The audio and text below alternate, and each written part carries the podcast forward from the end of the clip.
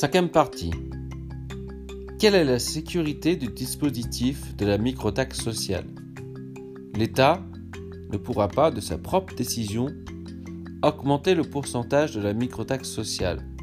Il devra impérativement consulter, ce qu'on propose, un conseil de surveillance de la microtaxe sociale, qui décidera du maintien et ou de l'augmentation en définissant le pourcentage d'augmentation et ou des paliers d'augmentation.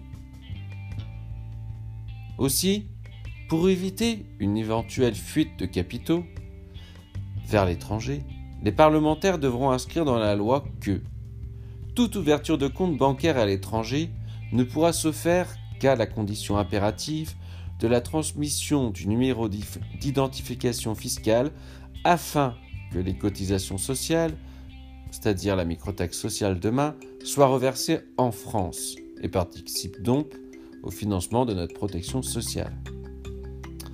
Le conseil de surveillance de la microtaxe sociale pourrait être composé des mobs suivants d'une représentation citoyenne, des organismes syndicaux représentatifs des salariés et patronaux, et de parlementaires qui devraient être non majoritaires dans la représentation. Le nombre de personnes sera à définir en fonction des différentes représentations.